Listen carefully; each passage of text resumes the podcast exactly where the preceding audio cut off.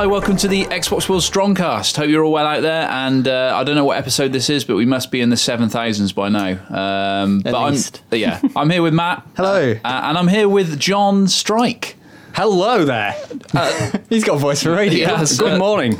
John, uh, for those of you who don't know, and there can't be very many of you, is uh, is uh, is one of our art men. He's uh, he's what is affectionately known as a crayon. He makes Yes. the magazine look beautiful. Yes. Uh, he's also one of the world's foremost Battlefield players. John. I am indeed. Yes, Yeah. I am. I am a, a big fan.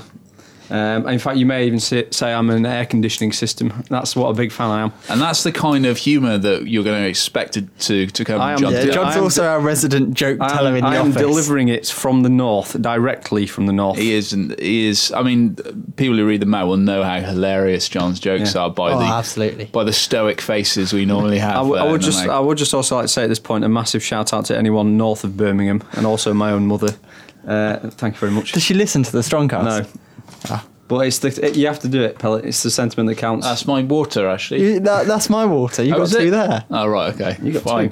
two. Right. Um, John, you might want to lean in a bit to the microphone. I'm just concerned that people won't be able to hear your beautiful northern, uh, dulcet what, northern what, tones. what shame that would be. How Yeah. about I move the microphone? The, mic- Ah, the microphone better. moves there for me. we go. There we go. Right. So we've got a fairly lean uh, show for you today. We've had a, a very busy week this week because we've just finished off the Xbox All redesigned issue, which goes on sale first of September, and what a beauty it looks. Um, so we haven't uh, we haven't had as much time to prep this one as we, we would normally. And Mike's in Gamescom, which doesn't help. Yeah, you, uh, yeah. you know, Mike's, we- Mike's and Games So we are, we were actually hoping to have a bit of an E3 style uh, tie up where we could phone Mike and get his impressions from the show floor. But he's out on the streets eating sausage. yeah, he's he's filled him he's filled himself up with sausage too much and pretzels and and, and, and beer. So what what we'll do is we'll kick off with Gamescom, uh, just a little bit about it. There's I mean I think it's fair to say there's not a ton of surprises coming No, a lot of of it. things were rumored about Gamescom. Not a lot of as of those rumors have happened. Yeah. Um, Um, maybe some things have happened behind closed doors. We certainly know of a couple of things which we'll be featuring in our next issue. Yeah. Um, but whether that's the case across the board, I don't know. I mean, people were saying, "Oh, there might be a GTA you know, announced and stuff." When that clearly hasn't happened. GTA, were ne- they were ne- Rockstar were never going to announce GTA. Just watch. We'll go back in the office now and surprise Yeah, it. It has. We all look like dunces. Um, but what I can give you is a snapshot of, of, of Mike's impressions, fresh from the show floor. He's he's been keeping us up to date. Um, well, he's been texting me basically. Um, and then after that, maybe we'll talk a bit about Borderlands 2, Matt, which uh, which you, you're a big fan of Borderlands, and Hmm. That's probably the biggest announcement Yeah. of the show so far. So. Mike says Gotham City Imposters, which is for those people who don't know, is the new game from forgotten. Monolith. Monolith, yes. the guys who created Fear, who Yeah. did Condemned. Now, I didn't know what to make of this. I thought it looked a bit silly, if I'm honest. But um, Mike says Gotham. I'm, I'm quoting here, direct quote: "Gotham City Imposters is great fun, great capital great." Uh, he says that it's really, you know, really fun. It's it's really, um, it, I, I guess. I guess because it's from Monolith, we, we, we expected it to be of a decent quality, but uh, but you reckon it, it deserves a capital great? I feel really hard done by here because I came back from E3 and I said, Gotham City Imposters is great. I played it. Played it on the show floor did floor. say that, yeah? It was awesome. And then I got a, and Mike's like, whatever, pellet, whatever. I'll be the judge of that, which clearly he has done now. Yeah.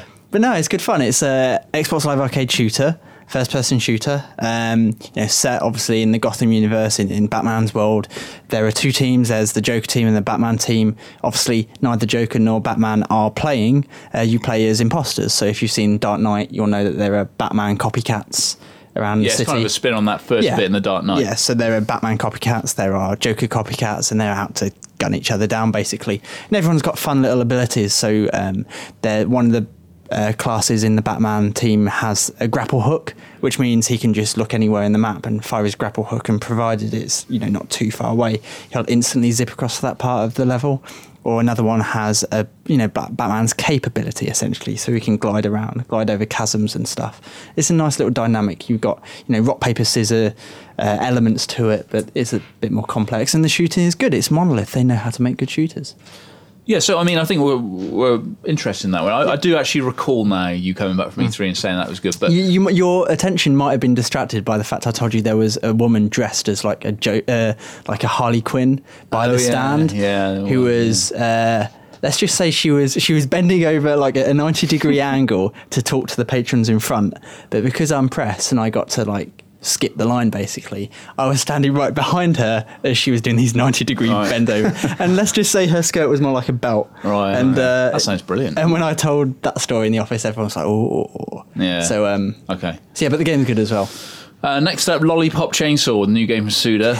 Uh, Mike, and this is a direct quote again Lollipop Chainsaw is the most violent, sweary game ever made, he says. Uh, wh- uh, close your ears if you don't like swearing, by the way, in the next bit. One boss attacks you with a giant 10 foot. Oh, sorry. One boss attacks you with giant 10 foot walls made of cuss words. You've got to dodge the word cocksucker flying at you at 50 miles an hour. Mad shit, he says. That sounds brilliant.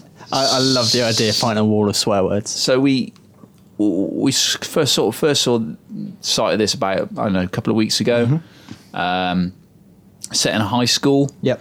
Uh, full of zombies for some reason. Why not? Uh, she's a cheerleader. Yeah, it's Buffy the Zombie Slayer. yeah, essentially. And she's got Um, a chainsaw. and she's got a disembodied head as a friend. Where, where you got that idea? Oh no, surely not Shadows of the Damned, which he also created. Um, yeah. he's. I love Fifty One. I know Shadows. We gave. What did we give it? Seventies, perhaps. Seventy-four. My my old personal tippage, I would have put that a little bit higher because I, really really enjoyed that game. There was it did have issues, don't get me wrong, um, but pretty much anything Suda's done, I've I've enjoyed, whether it's good or not. And Flower Sun and Rain, I don't know if that's a good game. I just found it an enjoyable game. Uh, this, you know, this again, I think it'll be enjoyable. Whether or not it'll have that quality there, I don't know because Suda games have always been a Yeah. little bit ropey. Trailer um, looked interesting. I think it makes it look awesome. I think it makes it look like one of the Suda's best. But Yeah. and you know, any any crafted you know guy who knows how to use uh, you know Final Cut and slice up some gameplay can do that to any game. Mm. Like we've seen some twenty percent stinkers with amazing trailers. Yeah. So we'll have to wait and see. Uh, a little note for Pellet. He says, dominated Batman's challenge room, highest score all week, top of the leaderboard, Pellet style. He says. I'd beat I him. said, did you get? Did you do Pellet's Pellet's smug face? He didn't answer that one, unfortunately. Smuggington. um, Dishonored is the new game from what they called Arkane. some ex Half Life people and uh, yeah. you know some big big, Big names pedigree. involved. Mike's quote, direct quote: "Amazing, amazing game, and by far the best interview of the show he's done." So look out for that interview in uh, in, in a future um, uh, uh, uh, issue of Xbox World. He says, um, "Dishonored is the next Deus Ex from the guy who actually made Deus Ex." I think he means Harvey Smith rather than more rather than Warren Spector. Um, lastly, so, so that's one to look out for. Dishonored sounds really interesting. I haven't actually even seen the trailer for that yet. I don't know whether they've even released. I've one. not yet either. I saw I've- this. I've I've seen the seen screenshots. screenshots. Screenshots make it look quite, quite um, intriguing. Uh, a couple of things. Anarchy Reigns, he says, is like Power Stone, uh, and in a weird choice of words, says it's totally fun. That seems Um, a bit. Yeah. Yeah, that makes it sound a little bit like Totally oh, totally fun. you know? Yeah, yeah. And aliens, he says, is loud. So there we go. That's uh, that's Mike's uh, report from the show floor. Um, I think it just goes to show how few kind of surprises there are. Um, but Borderlands, Matt, is is is one that is Yeah, uh, Borderlands, I Mike, must- um, John, you didn't play Borderlands, did you? I didn't play Borderlands. No, that's, well, the, that's end, the end that's of the that end of my conversation. no. I don't- See you back in the office. Yeah, see, John. I don't have any Borderlands-based jokes either. I do have a Batman joke. You told me about Batman. Oh, earlier, go on, can give I- us a Batman shall I joke. wha- Is it clean? Shall I whack that one in? Um, I do know a, a worse version of it, but I shall give you the. As long as it hasn't got it hasn't got c bombs or f bombs in it, it, is it? No, it's got nothing. Go on, John. Nothing on of. Um, why did Batman keep getting arrested? I don't know, John. He, cou- he just couldn't go into a shop without robbing. Ah.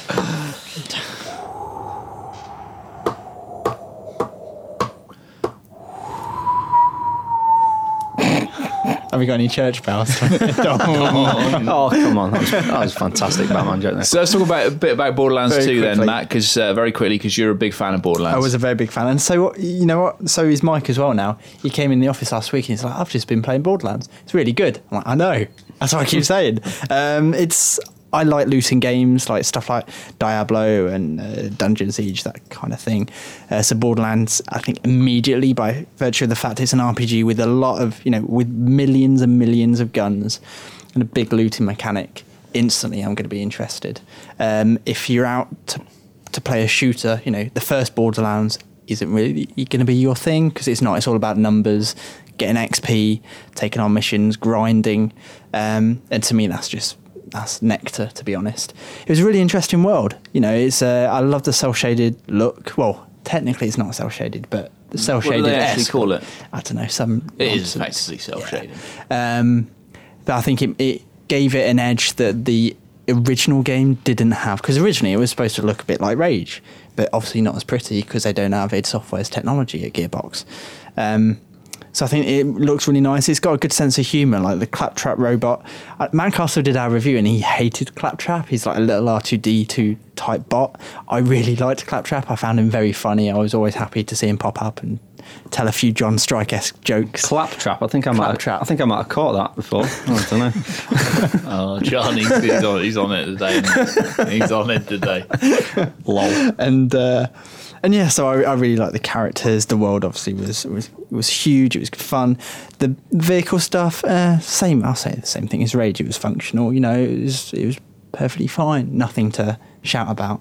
But it was just uh, it gave me dozens and dozens of hours of grinding fun, and that that's a Marmite thing. Ultimately, it, it depends whether or not you just want to go in and play a corridor shooter, something like Call of Duty, where you're popping guys in the head and moving on to the next, or whether you're happy hunkering down, you know, beating up loads of low level enemies, killing them to you know plug stats back in, into your armor and your you know your guns to level up and whatnot. Um, and it did a lot of things. It did a lot of things well. Apparently, they were saying that it's all new stuff in there as well. It's like there's no no repurposed kind of yeah, so like a whole one. new gun. Like you've got before you had millions of guns because you had all these different components from different uh, gun manufacturers, which were then put together randomly, or you could buy them or whatever. Um, and that's how they would generate generate their weapon system. You got all new manufacturers this time. And the, the cool thing about Borderlands is when you pick up a gun, you knew like depending on which manufacturer had made it, what the properties would sort of be anyway, without without having to take a close look at the statistics and going by its name, you could tell well it might have an effect that you know shoots waves of bullets that go in and out of the ground, um, just like a, a wave essentially, um, or whether you know you'd have 10 rockets coming out of one barrel or something crazy and you're going to have the same sort of thing with Borderlands 2 but it's it's going to be different. You're not going to be picking up the same guns that you did in the first game. You're going to be you know getting all, all new gear. Um, I like the whole it's a more of a, a generative mission system as well. I mean that that definitely sounds cool um, because I don't think for me Borderlands was a brilliant game to replay. Like there was stuff built in so you could play it again and again and get more stuff, but it wasn't really. There was no real benefit to it other, than more grinding. Yeah. And by the time I saw the end boss, I thought you know that was kind of and then play the DLC of course. That was I'd had my fill. I was happy to move on then. Um, but you know with different missions coming into play at different times, I I can see me revisiting Borderlands 2. It looks great as well. I mean, Yeah, you've seen the does look very screenshots nice, and, really and nice, yeah. trailers it's crazy what they've done with you know with what is what a six year old console now. Yeah. It's mad. Uh, so um, Be interesting to see when Gearbox actually deliver it, though. yeah, I mean, probably end of next year, I imagine. yeah. I think I think the, the advantage they have with Borderlands Two is that it's already they've already got Borderlands. They've already got it out. They've got the systems in place. It won't take a lot to create a second game. Yeah. Obviously, new assets and new world and whatnot. But in terms of the actual engine, in terms of the coding, should be minimal impact on the dev cycle. And I think that's the thing that sometimes trips Borderlands up because almost all of their games have been delayed. Um, when I when I dared to suggest that all of their games got delayed, Randy Pitchford took offence because he said, "Oh no, Brothers in Arms Two wasn't delayed." Oh, sorry. Yeah. So, um, so almost all of their games get delayed, but you know that's cool because they largely make good games. Um, and I, I should hope, and I fully believe that Borderlands Two won't be subject to you know two, three year delays that some of their other titles have, Yeah. experienced. So that was Gamescom, really. I mean, we should we'll be able to give you a better idea of what Mike saw and what he didn't Hmm. uh, uh, in the next podcast, and they'll be able to give you real impressions of, of, of, what he's playing. But um, one of the reasons we brought John along with us today was because uh, we wanted him to talk a little bit about Battlefield. yeah, we've which had was- a we've had a lot of questions when we put out on Facebook. You know, give us your questions for the podcast. An awful lot of people were saying, you know, what's going to be better, Battlefield, Call of Duty, Call of Duty, yeah, it's that question. whole- it's that and whole just just generally, what do we think about Battlefield? Do we think it's worth buying a PC for Battlefield rather than use it? You know, keeping with sticking with your 360 and playing it on there. So we brought literally the man who knows more than anything about Battlefield Well- across the video game industry. Wow. Tell, tell us tell us your stats on Battlefield then, uh, John. Battlefield Bad Company 2, I think I have around 936 hours on it. Um, I reached level 50 over six months ago, absolutely ages ago. Um, I've got platinums for the majority of the guns. I think there's maybe three sniper rifles and a shotgun that I don't have platinums for. And platinums are, of course, a thousand kills with each gun. So That's I, immense. This I is think, mad. I think my I think my kills are. I think my kill death ratio is 1.89. Win loss ratio is 3.65, which Mm-hmm. I'm quite proud of. Mm. So that's just proper pummeling, and of course disconnecting before you lose, so it doesn't count. Yeah. Uh, but uh, but yeah, I um I'm hyped for this game. Absolutely hyped for it. Uh, I I so you know I, I I do only play it on PC. Um, I think I think you know if if you really want to get the best out of this game, then it might be worth buying a PC. Obviously, the PC market's completely different. Uh, You'll spend a lot of money on a PC, and you need to spend a lot of money on a PC to to do it right. I think um, Matt's played it on PC, haven't you? Yeah, well, I came back from E3, and you know, I'm I never class myself as the biggest, you know, Battlefield fan. Well, I don't really play online multiplayer a hell of a lot, Yeah. and I came back, and the first thing I said was, I need to buy a good PC. Yeah, I need to buy like a stunning PC, and I need to play Battlefield 3 on it. Yeah. Don't get me wrong, it's going to be great on console, but it's going to be a different game. It's certainly going to be a different game online. Yeah. You've got bigger maps on PC, you've got more players on, on PC, and you. I think it if you, if you want to play like with a team, there's Yeah. an advantage there. On, on console, you, you can be more of a solo player. E- Yeah. Even then, you sort of fail. Yeah. But on PC, I mean, it's all about the, the big the, the team play, yeah, team play is something which is very sort of um, inherent in the battlefield games. Um, you will do better if you play as a team, and that's that's um, that's ultimately what it boils down to. I mean, for me, I've I've already played the Battlefield Alpha, um, which was out a couple of weeks ago, three weeks ago, and my um, my modest PC didn't run it particularly well, but um, I gave it a good old hammering anyway. I was um, Operation Metro, is it? In, Yep. uh, set in, The- in the Paris set in? Gay Paris. Yeah. And we, we went down there and did some stuff. Uh, it didn't run particularly particularly well, like I said, but um, it was it gave me a good old taster of the game. So that's the Um, level where you start out in the park, and then the bomb goes the off, park. and you go down to the metro yeah, you head down and yeah, you end up coming back out. I think into other- the city into the centre, city on the other and side. then you've got buildings falling down on top of Absolutely, yeah, it's all going off. Um, and What, what do you make of the new? Because they've changed the classes this time. Obviously, the Yeah. medic and the uh, the soldier, you know, the assault class have been rolled into one, and you've got an engineer now who has an underslung Yeah. uh, flashlight that can blind people. What, what do you make of the tweaks they've made? Yeah, I, I, I quite like the tweaks. Really, I mean, for me, the the biggest problem with the four classes from Bad Company Two would be trying to push the recon class into an area in which it's it, it becomes more of a team play class um, because it was seen as a very selfish kind of kit. I presume it's one of the most played kits on, on consoles because you know from the, from the kind of team play aspect of things. Um, and for me, that would that would have been one of the biggest problems. But what they seem to have um, sort of done is is they've made it. They've, they've solved quite a few problems actually. One of the problems for me on, on Bad Company Two is getting healed or getting um, getting revived, I should say, in the middle of a shitstorm Yeah.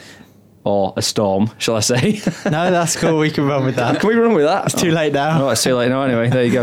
Um, s- Yeah, um, because you'd have you'd have essentially medics camping there, just reviving people, yeah, reviving yeah, people. they get a lot. they're Of, get they get a it. lot of points for doing that stuff. But, But you- obviously, you're just going to be you're a bullet sponge. Yeah, absolutely. You stand up, you get Yeah. shot, die. Stand up. So, of course, in Battlefield 3, now it takes longer. The entire process of the defibrillation um, and the revival takes longer. So, you know, it's going to be, it's going to, for it to happen, it's going to, you're going to need some cover there, enough cover there, hopefully for you to get revived and hopefully for you to get out there without getting killed again. But um, that was one of my, my main problems with, with the classes. Um, so I think they've kind of solved that.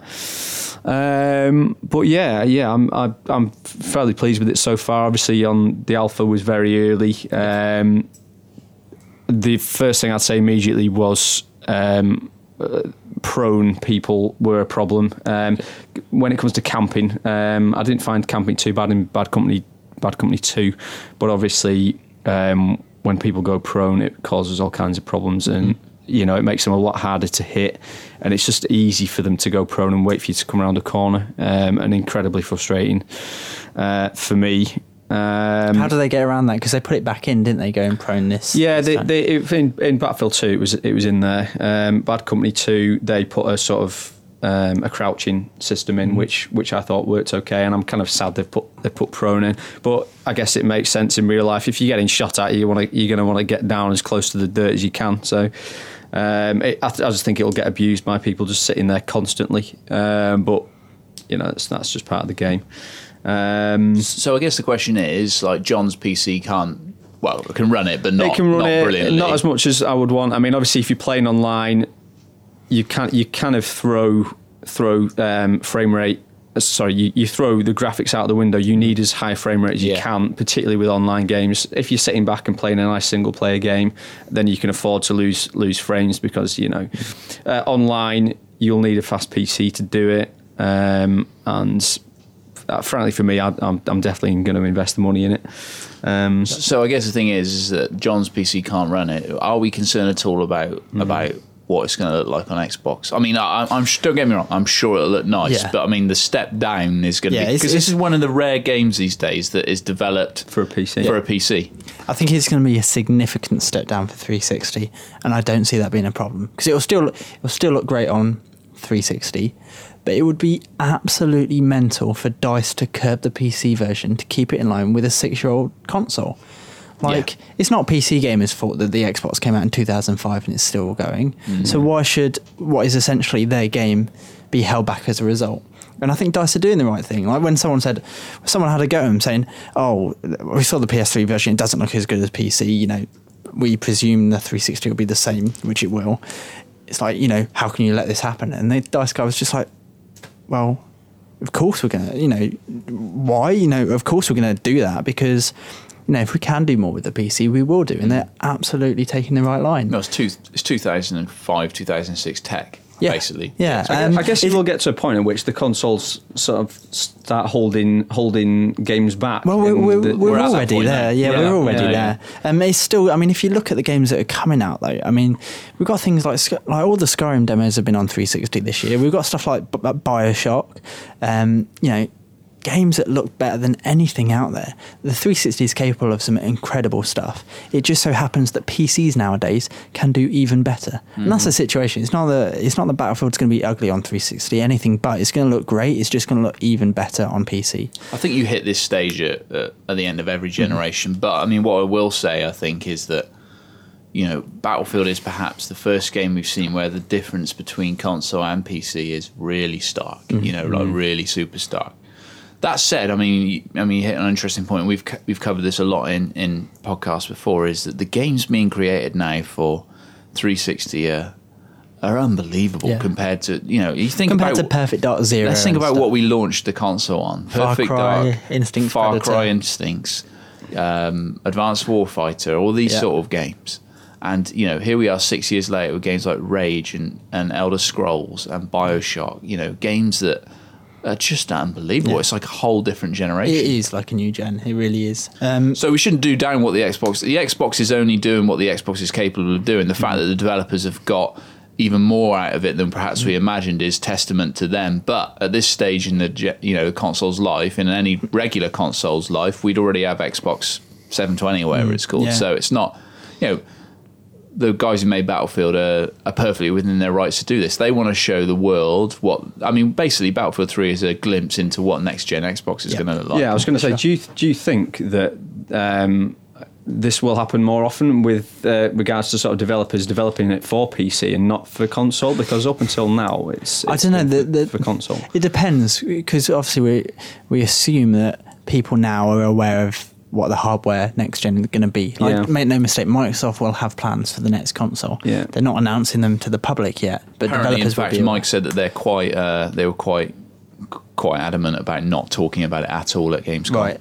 But you would imagine that people are now beginning to design games with an eye on the future tech. Yeah, It would be yeah. crazy for them not to. Yeah. Um, so the the, tr- the trouble is there's a lot of money in console gaming rather than PC. So it's like, how do you strike out that balance? Is it the case of if they start shifting things back to PC to develop, that they will then be future proof, ready to drop straight onto a new console. I think that's exactly what it is. and I, I think that that will be. Mm. I mean, Battle, should do. Battlefield Three will is is Yeah. what Xbox 720 Yeah. will look like. But ultimately, it'll come down to the individual studios, their preferences, what they want to do. I mean, you've got stuff like id Tech Five, which you know id Software have created, which are entirely, which is an engine that's entirely scalable. Scale it right down to the iPhone. So you have got Rage HD on an iPhone, and they said they can scale it right up to the highest end PC. Hmm. So that is that engine there is perfect for them. Yeah. Because when next gen comes around, bam, they're sorted. Tim Willits has already said if if cloud is incorporated in next gen consoles, then they're ready for it because Hmm. it can it can work as part of that. So um, yeah, I think I'd like to see more people, you know, focusing on PC stuff and Yeah. Just where we are at the console because we know then day one they can hit the ground running with whatever new tech we get rather than there being this two three year period where people are getting used like the ps3 had this it had a three year period where people didn't know how to develop for it. Mm. They're struggling with the cell processor. If if if developers are capable of hitting the ground running with the new xbox whenever whatever it may be then gamers are gonna you know And you know the benefit. advantage, the advantage Microsoft will always have at the beginning of the generation is the the close relationship Yeah. between the Xbox and the PC. Yeah. You know, I mean that's the reason. I mean, it's like say, it's taken three years for developers to to be able to develop a PS3. Mm-hmm. But you know, like you know, with Xbox, good day one we were getting pretty good, Mm. pretty good, pretty solid games. You know, none of the frame rate issues, none of the, and you know they were porting them over from PC yeah pretty easily. And, and, I, and I think we'll see that next time round as well. Microsoft will be able to get a head start. I don't think they really made enough of that head start they had at the beginning of this generation, but they'll ha- again have the Yeah, chance. they were coming off the back of an unsuccessful console. Yeah. Ultimately, the first Xbox was a bit of a flop in many ways. And, and also, what you've got to remember about the, the relationship between you know why why games have been developed on console a lot more is because you know the the the online capabilities of consoles now are you know are, they're so capable online you know and, and and in the last generation with Xbox One and PS2 you know there wasn't that there and PCs had a very you know a unique selling point. Their their online capabilities made them made them um, you know people wanted to play it for that, that those possibilities. But but now we've got Xbox, especially Xbox Live which is really really a real quality online service. You know there isn't that need for for developers to to, to, to go to PC for that kind of thing. So it's in, it's interesting. I think that you know I think Battlefield is one of the first games we've ever actively kind of come out and said, look, if you've got the chance to play it on PC, maybe you should play it on PC. Yeah. Um, but we are now getting to the stage where, as great as games look on the Xbox 360 at the moment, and they really do look Yeah, great. stuff like Rage, you will not believe it's running. I mean, it's unbelievable. Um, but as great as they do look, we are we are seeing a real a real gap between the majority of games and what's capable on, on PC at the moment. And of course, all those Battlefield videos and that sort of stuff that we've seen so far have all been taken from the PC version. So Yeah. people are like, "Whoa, this is amazing!" Yeah. But But the big but, and it's called a thousand pounds, and it's that's going to take a lot of maintenance, a lot of love, um, and you know, it's not something. how you- much is it going to cost you to upgrade then? I think I'm going to have to start from scratch to do do a new one. Really? Um, yeah, yeah. It's That's what I'm doing. Yeah. I, th- I think one. I think it warrants it. I really think it warrants it because um, you know I don't think like Call of Duty. I don't think they're going to bring a new one out halfway through next year or whatever. I think it's, it's going to have a good decent amount of time. You can invest some time in it, um, get a, a decent little uh, team of, team of people playing it, uh, and that'll, that'll t- keep you ticking over for the next couple of years, two or three years. Um, hopefully, you know there'll be expansions and stuff. One of the, one of my big gripes with Bad Company 2 is that there weren't enough extra maps Right. added afterwards. Obviously, there were, there were a couple, but um, it just it, it hopefully there'll be a s it'll have a longevity to it um, offered to it. Um, so yeah, So, you know, you, you play Battlefield mostly now. yeah, pretty much. Still, still like a bit of COD or? Um, well, it could be better. One of those winning jokes again. Well, I mean, we're going to move on to the questions now, and as I said earlier, Is that a question we've got, Well, a whole bunch of people. I didn't even write it down because there were so many people asking. Mm. You know, Modern Warfare Three or Battlefield Three. Like, how do you? Obviously, Oh, you're a how Battlefield player. Well, why? Why? Why I did will, you pick Battlefield? I will. I will soundly sit here and say I haven't played a, a, a Call of Duty game since um, since Modern Warfare two. Two. I played Two COD. was the one that I played. COD four and I played COD five, which was the World War Two one. Um, I deliberately didn't go into Modern Warfare two because it, it didn't offer dedicated service for PC gamers, and that was to me just a massive insult. Mm-hmm. And I just thought I'm not even bothering. Um, I'm not a big fan of the way they just keep blasting games out.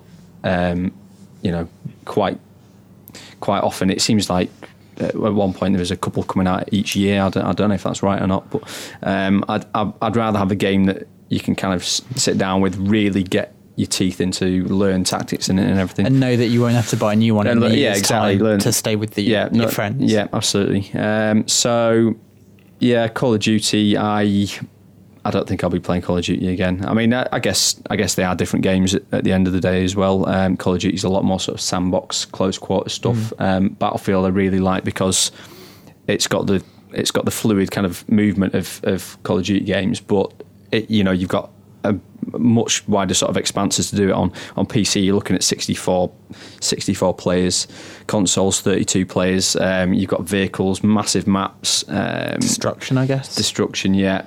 Um, Do you put a lot of weight on the whole team play, the squad mechanics and stuff? Do you think that because you don't really in, in Call of Duty, it seems like a much more selfish game than yeah, Battlefield. yeah, it's it's um, it's not. I don't think it's particularly encouraged in Call of Duty. You know, you have the you have your perks, you have your unlocks, and you have your you know your nice little things for yourself. But um, the Battlefield franchise has, has, has manufactured a, a really good way of sort of um, encouraging team play. You can win matches without killing people, basically. Yeah, yeah, pretty much.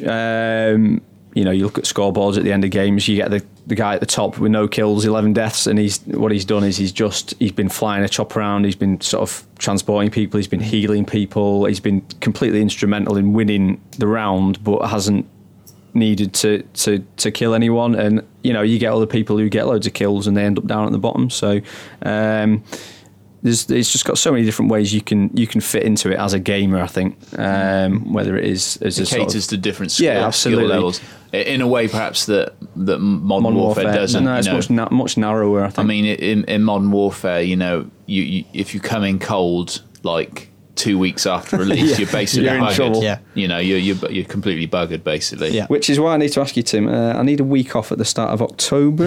Uh, There's this thing coming that I need to do, and it's. Uh, I mean, you know, I mean, th- there are a lot of people out there who are like, you know, COD's shit and COD sucks and all this sort of stuff. And, it- and it, uh, you know, we had a letter about it actually last issue, and I was, I was, I, I, you know, my point there was it, it doesn't suck. You know, it, COD. I mean, it's easy to When you compare COD to like Rogue Warrior, yeah, starring I mean, Mickey Rourke, COD, you know. uh, Let's let's talk just talk about the Infinity Ward stroke sledgehammer this Mm-hmm. year, but the Infinity Ward CODs, okay.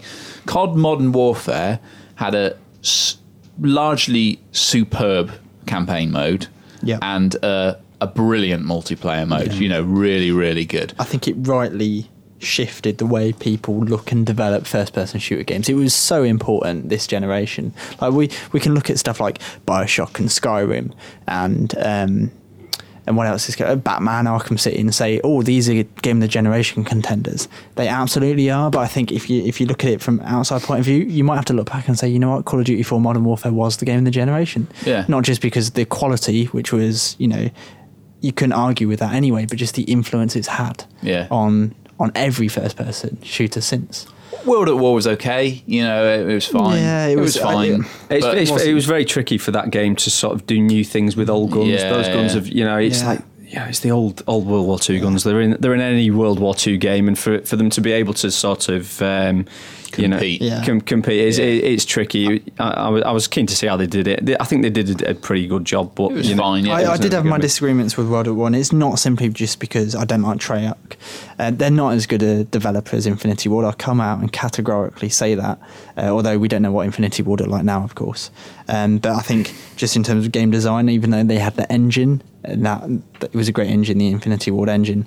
Like the when you pick apart the levels, like they were shorter, they they didn't have the right action points. I don't know there were lots of little niggles I had with World at War. The grenade spamming was a big problem for me. Had decent multiplayer, funnily enough, and that was before it really like embraced Zomboids. Infinity Ward stuff. Yeah, the zombie stuff Um, was good. Um, apparently, that was something added quite late into the game. It wasn't a, a, an instrument, instrumental Okay. part of the game, was it? It was sort of Mm. something that a, a guy had been playing. And then the weird thing is, that's actually But what, that's what most people came yeah, out a lot of zombies. The, the Brilliant. zombie bit was great, and Yeah, then and good on good on Treyarch because Yeah. you know that's that's their one stamp on yeah, the, they, the series. they that can identified it and sort of developed it, didn't they? As well, Yeah. so that was good. And then we got Modern Warfare 2, which again had a strong campaign. You know, so, some people. That's when the backlash started, and I think unfairly so. I really, really enjoyed Modern Warfare 2's campaign. I, I thought a, a couple of moments in it where I, It had- but, yeah. but but generally it was generally it was really strong. But the multiplayer, this is where it sort of started to divide people a little bit. it's where they looked at the. it was a the, the s- perk-tacular. Yeah, they looked at the sweet cake of uh, Modern Warfare, and then they like doubled the sugar and like, Yeah. trebled the flour, and it was all a bit stodgy. you already end. had a great a great multiplayer. Mm. You, you know, you, you know, you don't need when something works, when it works online, when it works out in the real world, you don't need to go and make huge adjustments to it. We've seen that with Battlefield. Mm. You know, I mean, I haven't played the alpha, so I'm going off what John's told me, but I mean, it sounds like they've made ti you know, t- sort of smallish improvements to it, but it's, it's improvements nonetheless. Yeah. You know, but Yeah. they haven't messed with the no refinements. The When, you, when you talk, when you're talking about a game that is so close to perfect already, like in, t- in a multiplayer space, just the smallest of refinements are all you need to make that game perfect. Yeah, And I'm not saying that Battlefield 3 is perfect. I'm just saying like the smallest change has huge, huge consequences Yeah. and can change the way people play for the next two years. Yeah. When you wade in all guns blazing like they did with Modern Warfare 2, and like, bam, we're going to add this, we're going to add that, we're going to add kill streak bonuses Yeah. and stuff. It just messes with the formula. Yeah. Mm. And that ultimately spoiled Modern Warfare 2's online mode. Yeah. It was still a good mode. It was still better than a lot of the competition could produce, but it just was nowhere near as good as what they did before. So then we had Black Ops, which um, I think was better than World at War, but um, but I, I really like the setting of Black Ops. I sort of wanted it to succeed more than it. Mm. I mean, it succeeded in terms of sales, no doubt about that. Uh, but As a game, but critically and as a game, I'm I you know a, with my critics hat on, I wanted it to succeed more because I really like the setting. I like that Cold War setting. I think it's really interesting, but. Mm. Yeah, even though it had Rolling Stones, which uh, I immediately was like, "Oh, Rolling Stones, brilliant!" like the whole Tyler Durden stuff was so poorly implemented. Like I saw it from a mile off, and I'm not the only one. and it's one. such a it's such a overdone kind of uh, mechanic as Yeah. well. So many films and Yeah. pieces of entertainment have done mm. that before. So we arrive at Modern Warfare Three. I mean, I I think that the, the basic kind of gist of it is that Infinity Ward's. I think you know, you know what I said to this this guy who wrote in last month is you know that COD th- COD Modern Warfare 3's campaign is going to be good. It just is. You know, I mean, we're well, we're saying that from the assumption that Infinity Ward has still got their powers. You know, because we don't we don't know this this time quite how it's going to work out because obviously it's but Sledgehammer. If nothing else, have got decent, good ideas men in yeah, charge it's of it. headed up by the guy who created Dead Space. Yeah. So you know, I'm pretty me with some confident the campaign's going to be really good. Uh, I, I really do. And I you know, people who get on the back of COD like, oh, it's just the same old COD. Yeah, but you know, it that what they do is they do very, very well. Yeah. You know, it's like really Hollywood, really like you know peaks and troughs, Mm-hmm. crescendos. You know, they do they do that really well. Multiplayer, don't know. It's anyone's This is the po- this is the point at which I say I don't know because we, Battlefield 3 is the safe bet there. yeah, I mean, I, I think if I was if I was going to call it right now, I'd say that COD will probably probably have the better campaign, or may just shade the campaign, but Battlefield will almost certainly have the best multiplayer. multiplayer. I yeah, think that's I what think I'd say. everyone can be in agreement on that. I mean, Battlefield has got a job to do on the single player side of things because that Bad Company 2's lagged was behind campaign was awful. I didn't even play it. it was awful. yeah, he didn't play. even, I didn't even play it. No. It was awful. Touch I mean, it was dreadful. So it was like seriously, seriously bad. I mean, I think we scored at 81 in the mag yeah, of the but game. we that was like but but honestly, about 61 percent of that is the is the multiplayer. Well, I remember originally we were talking about do we just review single player and do online Yeah. as we Yeah. did in uh, in community. It was one of the first Um, games where we had to kind of like separate them. Yeah, Yeah. We, we had to have a meeting about it because ultimately you're looking at a game that would have got would have maybe just got in the fifties at best. Um, At best, yeah. I yeah, mean, it was a and then shocking. and then would have been like five out of five multiplayer. And it's like, well, actually, it's because it's so important to it. Then that no, we had to take it into account when Mm. we when we judged it. So it's a difficult one, but I, I think that's how we, we see it stacking up at the moment. I mean, we're only a couple of months out from from when they come out, and and to be honest, they you know they- they've kept things fairly close to their chest up to this point. You know, we've seen a few videos here and there, got an idea of how it's going to you know play out. I was very impressed with the the walkthrough of the Battlefield single player. I thought it looked really good. Yeah. again, keep in mind visu- visually, it's not going to look as good as that. I mean, it will look good, but I mean that was running on PC and it looked amazing. So that's our call at the moment. Yeah. Should we wrap up with some questions? Yeah, let's get some questions Uh, Neve, Neve Hill says, with the Saints Row, with Saints Row the third due to come out on November the fifteenth, uh, which is close to Skyrim, Call of Duty, and Battlefield Three, do we think it will affect its sales, and do we think Volition has enough faith in their game? Uh, well, or sorry, has faith in their game um, for it to succeed at that point in time? I think Volition have faith in their game, but it's not up to Volition when they release the game. It's up to THQ, and I think releasing it then is insane. To be honest, Can, I mean, can we say about Saints Row? Are we allowed to say? yeah, yeah, it's going to be our next. It's going to be on our next cover. Uh, our redesign. yeah, on our redesign cover, and we love the game. I think it's brilliant. We we played it in the office, tons of fun. It's as funny and as silly and as bloody and as rude and as as outrageous as you imagine it Yeah. being. It's absolutely fantastic. But you know, releasing it then, I think is is insane. Yeah, I don't think any you you speak to anyone in the office, they'll all tell you the game is just is something we all want to play at home, Yeah. not just in the office. We want to play at home. We want to pour, pour our spare time into this game. But if you look at you know the the other games needs to put down is just Skyrim and Battlefield. You're like, would you play Saints Row the Third over those two games? I don't think I, I, think, would. I think you know THQ if they dropped it back into January, middle of January, That would it, be it would make a move, I huge difference. It would make a huge difference. You know, um, this sort of clamour to kind of get it out before Christmas is. I know that there's more people in the market, you know, but there's more people in the market. You Mm. know, there's more people kind of getting, you know, wanting to. And this year especially, the games are so huge that it's just. I Mm. The don't- only hope I see for it is that people. It's been so long since GTA Four. Now people want the next GTA, Yeah, and they'll look to it as being the next GTA. And I don't doubt that the quality is there for it to be that, and it to be a funnier game, a smarter game, and you know, a cleverer one in many ways because it's it's got these knowing, silly little I missions sort of, and whatnot. I, I sort of think it's in many ways like um, uh, we talk about this a lot in the office, but uh, but the Spartacus TV show, Yeah. which we're all watching and love. Spartacus TV show, for those of you out there who, who've watched it, will know that it's a, it's and Mike made this point. And I think he's absolutely spot on. Is that it's a dumb show written by smart people. Yeah. They know exactly what they're doing, and they they play into the audience, and that's exactly what Saints Row's doing. It's a dumb game coded by really smart yeah, people. when you're when you're beating around an old granny, you're beating her in the head with a giant purple floppy dong. Yeah. like it's not that the game is stupid. The people making it are, you know, they know that that's what people want because people played GTA 4 and they played as Niko and it was pretty stark. Yeah. Like, it was pretty like po-faced. Oh, let's drive to this drug deal and not do anything naughty on the way. Whereas Saints Row lets you like shoot pe- people with crazy. crazy guns Yeah. and hit, get in a pocket fist and punch someone and then they'll explode into giblets. It's got f- so much f- funny stuff in it. I, I think it's going to be great, but I think the the release window is is a problem for them, especially you know THQ are coming off the back of Red Faction not having done very well at all. So they need they need a performance out of Saints Row, and I think that you know the danger because they're also bringing out Warhammer in that period as well. You know, so it's it's a bit. I mean, someone at THQ needs to get hold of hold of someone Yeah. and get hold of some other someones and sort of sort this out because they've got Warhammer not so much. Uh, we're, not, we're not impressed by what we've seen in Warhammer, but Saints Row we are really impressed with, and I feel sorry for that game. And I feel sorry for Volition that it's coming out in the worst possible time. Bill Borum asks, uh, at a movie theatre, which armrest is yours? I don't know. I, Which what? Which armrest is yours? Which one do you go for? It's a bit random. um, don't know. Whichever one's. If you, I, I guess, if you go with the Mrs. Tim, it would be like the one in the middle, like your lean over. That no, yeah. I don't know.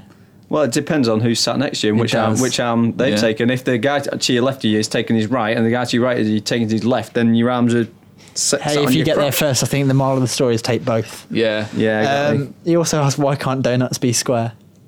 I don't know. That's a that's a decent question. How are donuts made? Are they made like in a mold? I thought it was just like batter. I think they like- can be made square. Oh, can they? I reckon you could make a donut. reckon. I reckon square donuts would have like stress points though. The the beauty about a round donut is like every part of that donut has equal uh, weight associated with it and equal. thing is, you wouldn't pull. be able to make it with razor sharp edges, though, would you? It would have to have like slightly curved edges. I think its Yeah, stress the- points would still be pretty okay on it. No, but if it was square, then like the corners would be heavy and it would be falling apart. Yeah, I think that's why. And I think also when you, I don't know, I don't know how they're made if it's mold or whatnot, but I think when the, the batter's splattered down, I think it naturally goes to. What, what a great question. It That's is. fantastic. Yeah, yeah, In fact, he, absolutely he, he rounds it up with uh, Can cannibals be arrested for being under the influence of alcohol if they've eaten someone who was drunk? Cannonballs. Cannibals. Oh dear.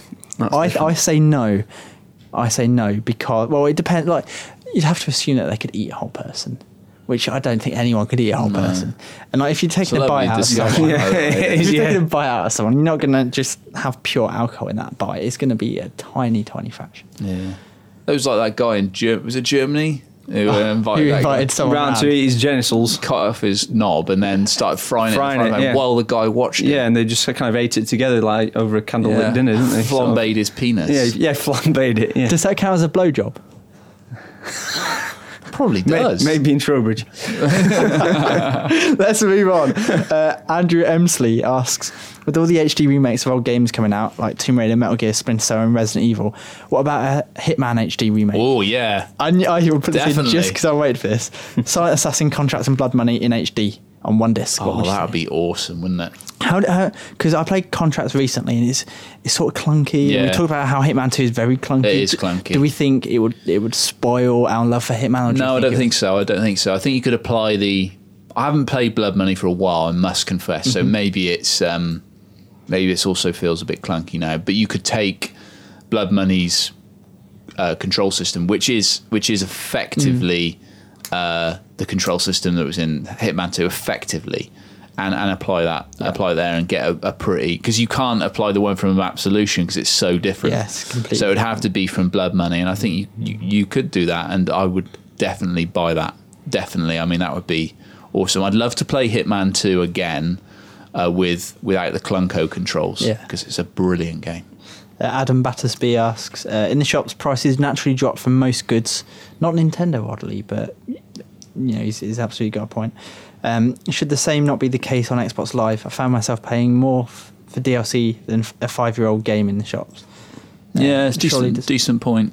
I mean, Microsoft are now introducing like offers whereby they do reduce like XBLA games that have been out for a while. Why But is I think marketplace such a frigging mess? Though? it is. It, it's I funny mean- actually. Dave Smith also asked with the new dashboard coming later, what would we add? I mean, the marketplace is an absolute joke right it's now. literally a, it's literally a marketplace. Yeah, I mean, it's literally like a jumble sale. You, you go into new releases and there's 19 out of 20 updates is U Star crap. Yeah, Um, or if, if not, it's. Rock Band and Guitar Hero stuff. You should have separate shops for any games with regular, regular downloadable content. So I'm talking about your Lips, your U Star, your Rock Band, your Guitar Hero, your DJ Hero. They should have separate shops, and then the, the actual new release stuff should be left alone for like the Battlefield maps or Yeah. you know similar types of, of, of content.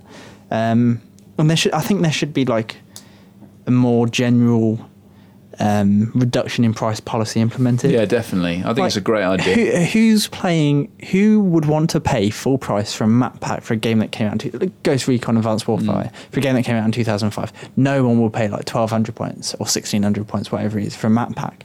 But if you stick it on there for like 20p, you know that's free money essentially for the people who've given up on their game long ago, and it might be a bit of extra content for I'll someone who has it in their library. I'll tell you what they need to base it on is the Kindle model, Amazon Mm. Kindle model, which is, you know, you price it at a price point. You know, lots of authors go on there and they write a book. You know, well-known authors write a book, and you know, you know, they'll it's either a short story or something like that, and they price it low.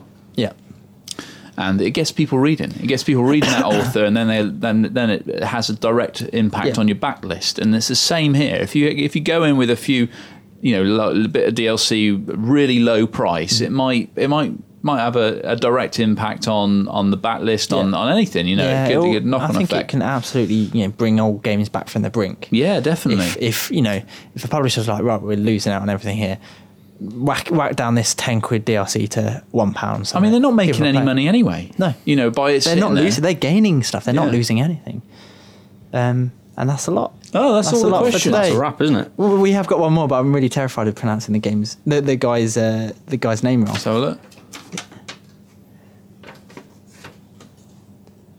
Oh, what a Dean Theo Theodosiou. Yeah I really didn't want to Sorry, Dean. I, I, I- we've absolutely can made carnage of your surname. Theod- Theodosiou.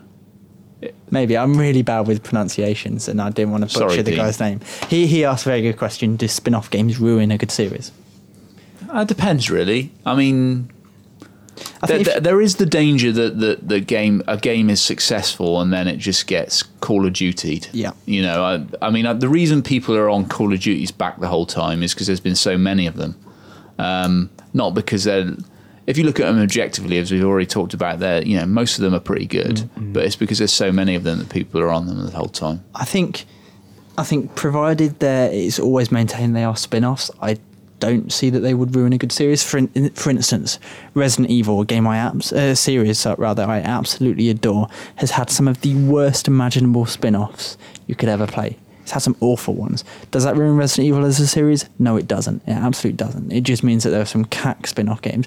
There's some pretty fun spin-off games as well. If I'm honest, I really enjoyed some of the spin-offs of Resi. I guess it does. Um, it does sort of water down the proposition a, little, though, So in, I- in the I- eyes of the ma- mainstream consumer, maybe.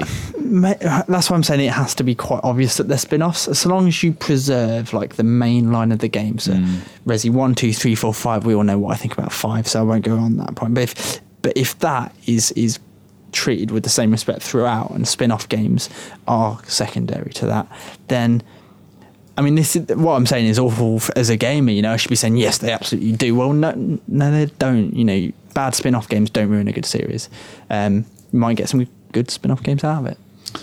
So that's uh, the podcast for today. We hope you've enjoyed it. Hope you've enjoyed our special guest star, John Battlefield Strikes. Hello.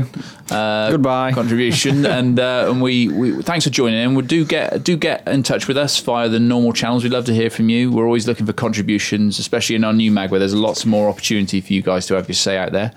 Um, but until next time, uh, have a good weekend. Bye-bye. Bye bye. Bye.